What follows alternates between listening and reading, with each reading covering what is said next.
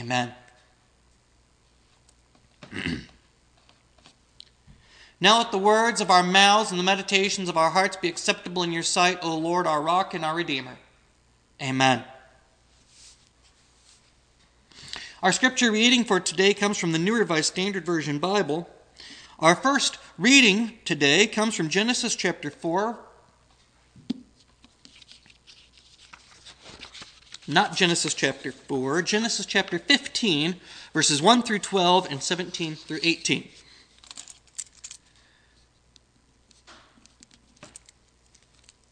After these things, the word of the Lord came to Abram in a vision. Do not be afraid, Abram. I am your shield. Your reward shall be very great. But Abram said, O Lord God, what will you give me? For I continue childless, and the heir of my house is Eliezer of Damascus. And Abram said, You have given me no offspring, and so a slave born in my house is to be my heir. But the word of the Lord came to him This man shall not be your heir. No one but your very own issue shall be your heir. He brought him outside and said, Look toward heaven and count the stars, if you are able to count them. Then he said to him, So shall your descendants be. And he believed the Lord, and the Lord reckoned it to him as righteousness. Then he said to him, I am the Lord who brought you from Ur of the Chaldeans to give you this land to possess. But he said, O Lord God, how am I to know that I shall possess it? He said to him, Bring me a heifer three years old, a female goat three years old, a ram three years old, a turtle dove, and a young pigeon. He brought him all these and cut them in two, laying each half over against the other, but he did not cut the birds in two. And when birds of prey came down on the carcasses, Abram drove them away. As the sun was going down, a deep sleep fell upon Abram, and a deep and terrifying darkness descended upon him. When the sun had gone down and it was dark, a smoking fire pot and a flaming torch passed between these pieces. On that day the Lord made a covenant with Abram, saying, To your descendants I give this land, from the river of Egypt to the great river, the river Euphrates. This is the word of God for the people of God. Thanks be to God. So, we are actually revisiting a scripture that I used a few weeks ago. And when I'd used it a few weeks ago, I recognized this aspect and wanted to come back to it. And we're touching on it because I think there's something here that we can actually all relate to. In our reading with Abraham, before being renamed Abraham, our good friend Abram is being made a promise from God. The word of the Lord comes to him in a vision and we get a back and forth between them.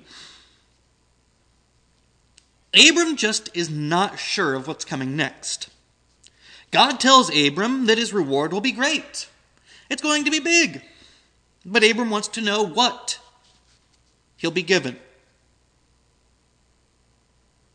And he's told he'll be given an heir because Abram is worried that he doesn't have an heir. The Lord tells him his descendants will be as numerous as the stars. And then God says he's going to give Abram the land. Abram's response How am I to know? God gives him the sign, but that need to know that Abram has really struck me as something that I think we can all feel. When thinking about the way that we deal with the hardships of life and with grief and loss, that sometimes in the midst of that, the need to know overrides almost everything else. What was Abram's focus? First, I have no heir. Second, how will I know? God promises great things to Abram, but the response isn't one of praise and thanksgiving. It is that question How will I know? What assurance do I have? And that's quite often the response that we have when we are struggling. Here's Abram, old and without an heir. He doesn't know how to take in this idea that he's going to have numerous descendants. He doesn't know how to just accept that the land will be given to his offspring. He needs that assurance, a sign that this is actually going to happen.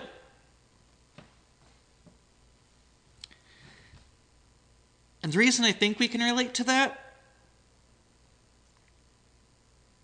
is because all of us have been at one time or another at a point where we feel that we really don't know what's coming next. And even when people tell us good things are going to happen, we have a hard time believing it. Because sometimes when we are in the dark valley, we struggle to be able to see anything good. We struggle to find anything to give us hope. We struggle to think about a future that makes sense. We have a difficult time thinking that there will ever be good times again. Even when we have the assurance that things will get better, sometimes we get hung up on that need to know. And it eats at us. It eats at us because we're afraid. We are afraid to trust that things can ever be okay. And that fear guides us and grips us. And in the end, it's a fear that makes us always need to know. And this kind of fear of needing to know what happens next has been happening forever. I mean, we see it here with Abram, and we see it throughout the Bible. Moses is afraid that he'll mess up and needs help and tries to wiggle his way out of doing God's will. When people try to understand the prophets, they want to know if what the prophets say are true. And if they can't understand the prophets, the need to know drives them to come up with all sorts of explanations. The need to know drives the story of Joseph and Pharaoh. Someone has to be able to interpret the dreams. And we see it time and time again. The need to know is what's driven so many people to make guesses about when the end times are coming. Because somehow knowing God is there and knowing that it will happen someday isn't enough. A problem with this is that, just like those people who have been trying to guess at the end times, we get distracted by the need to know and miss the here and now. And this can cause us to lose sight of everything that's going on around us. Sometimes it takes the form of wanting to know why something happened. And the need to know why consumes us to the point that we stop living our lives. Because then everything is the past, and trying to figure out why without ever looking ahead to see the here and now. What we have today. And this becomes a bigger problem for us when we obsess over that need to know. It can cause us to become more anxious and more stressed because without being able to know, we struggle even more. And the more that we try to plan, and the more that we try to figure out the unknown, the deeper we seem to fall into that hole. It can become an obsession that consumes us completely. After a while, it feels like faith isn't enough because the need to know has overcome everything.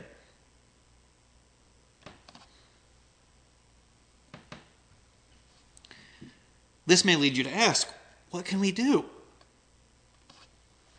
And this leads me to one of the most difficult things that we have to do let it go.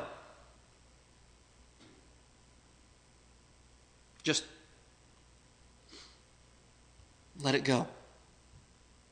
Let go of the need to know, the need to be in control, the need to have all the details. And that can mean letting go of the past. And I don't say that thinking that we completely forget everything. But it means we stop picking over the details of what was so that we can start looking to what is and what will be.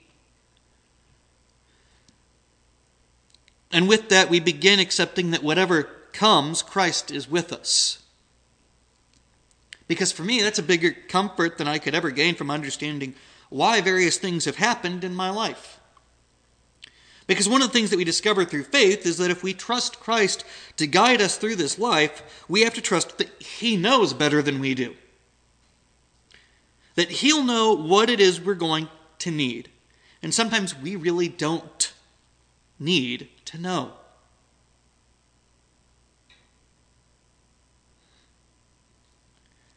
This can be hard because we like knowing. We like knowing why things have happened, and if there's not a good explanation, we try to make one up. Look at any good conspiracy theory. It lasts and lasts because of little unknown details. And people try to fill them in with whatever they can.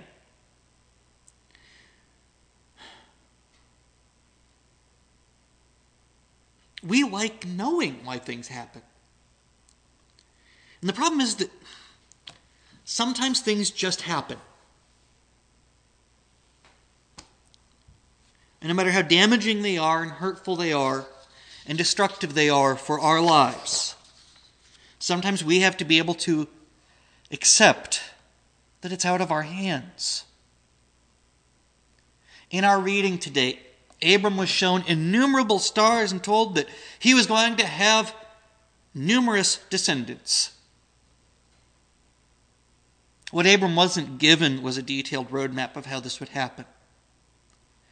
God gives him a sign, but not a set of exact instructions. It's faith that we have to go on to be able to say that we can trust that God will get us through, that we can trust that the Holy Spirit will be with us wherever we go, and that however long it takes to get out of those dark times, that it will be the light of Christ that will get us out every time. It's accepting that we don't have to know the exact path that we will take. We don't need to know all the details coming down the road. It means we may not understand exactly what road got us to where we are, but knowing that wherever we are, God is still with us.